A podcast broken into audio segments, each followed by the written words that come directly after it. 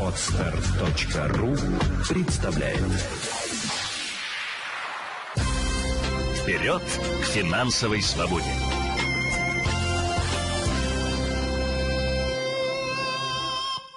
Здравствуйте, с вами Елена Феоктистова, и это подкаст «Вперед к финансовой свободе».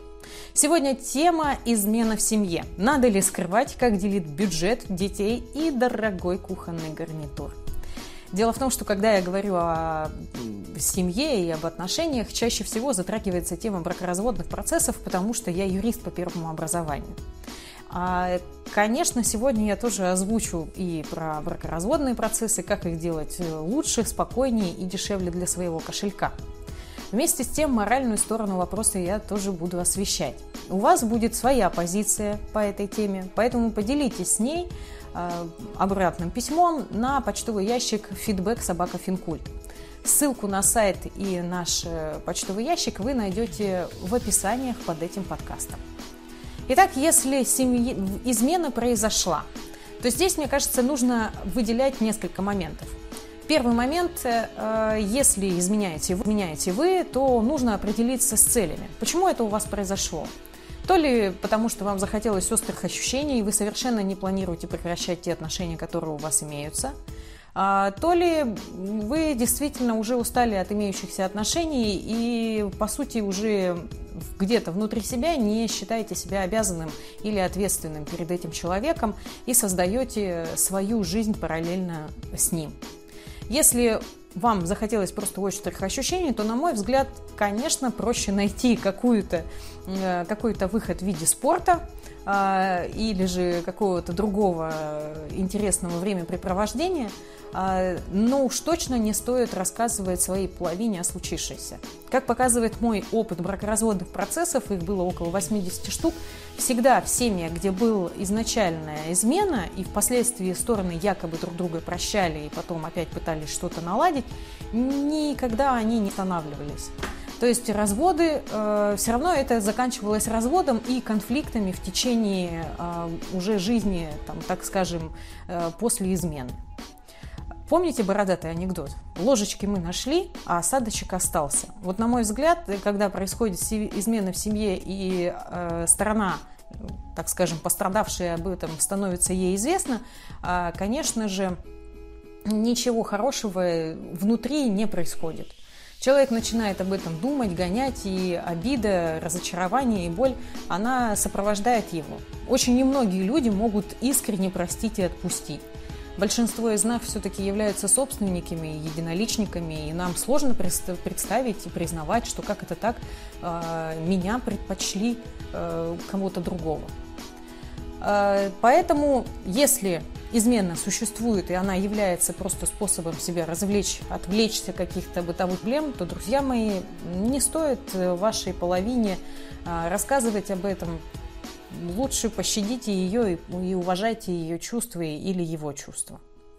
Вторая сторона вопроса, если все-таки измена является с таким самостоятельным каким-то процессом в связи с тем, что отношения в семье уже сильно ухудшились, и у вас даже нет ощущения, что вы кому-то что-то должны обязаны, что и ощущения семьи-то уже толком нет, тогда здесь стоит идти к специалистам, разговаривать с ними и начинать бракоразводный процесс.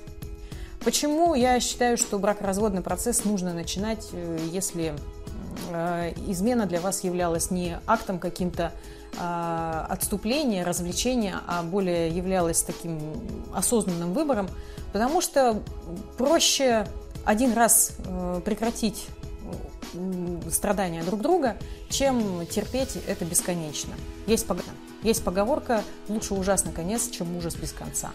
Вот я призываю обычно своих клиентов именно ее и придерживаться. Лучше один раз пережить все это, сходить к специалисту, к психоаналитику, поговорить, обсудить и дальше выйти на мирный бракоразводный процесс, чем мучить друг друга годами, а, создавая видимость, продолжая ругаться и превращая себя и другого человека, так скажем, а, в невротика. Я сама родилась в семье, где у отца было две а, семьи параллельно – когда мне было три года, у него в другой семье родился ребенок. При этом а, моему младшему брату было два года. То есть получается, что отец каждый год рожал себе по ребенку от разных женщин. Э, узнали мы об этом, когда уже мне исполнилось 15, а там мальчику, соответственно, было 12 лет. Друзья, я думаю, что отец не очень справедливо поступил по отношению и к моей маме, и по отношению к той женщине. Потому что хоть она и знала о нашем существовании, но все равно, я уверена, ей было неприятно быть женой выходного дня или там несколько, некоторых вечеров в неделю. Убеждена, что проще было э, сразу поговорить, разрешить имеющийся конфликт и спокойно развестись. А, это было бы и честнее по отношению к обеим дамам. Именно поэтому я думаю, что если измена происходит, а, лучше определиться с целью. Почему она случилась? Что это было? Послужило причиной этого? Если это действительно что-то временное, ну тогда не стоит э, тревожить э, этой изменой свою половинку, поберечь его чувства или ее.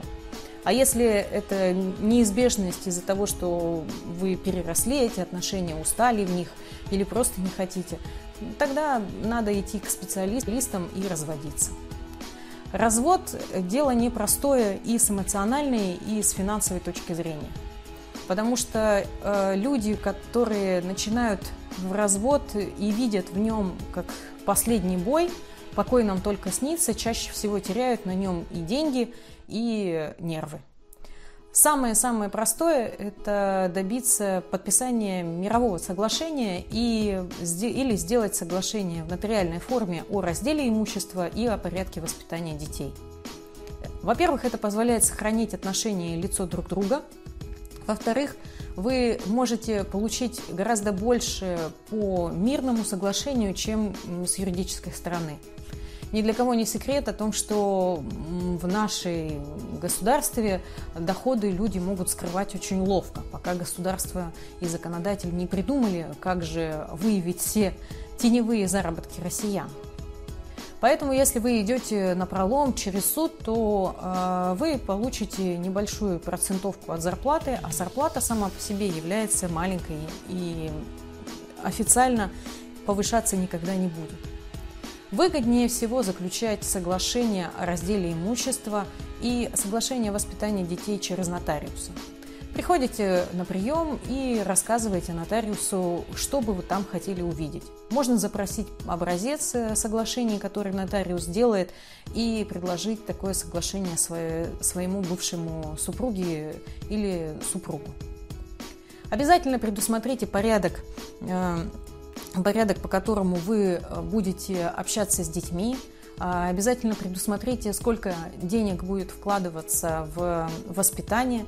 Стоит также учесть о том, что ребенку не только нужно ежемесячное содержание в виде алиментов, но и обновление гардероба, поездки куда-либо и покупка гаджетов или ноутбуков. А, дорогие покупки стоит прописать, зафиксировать в таком соглашении.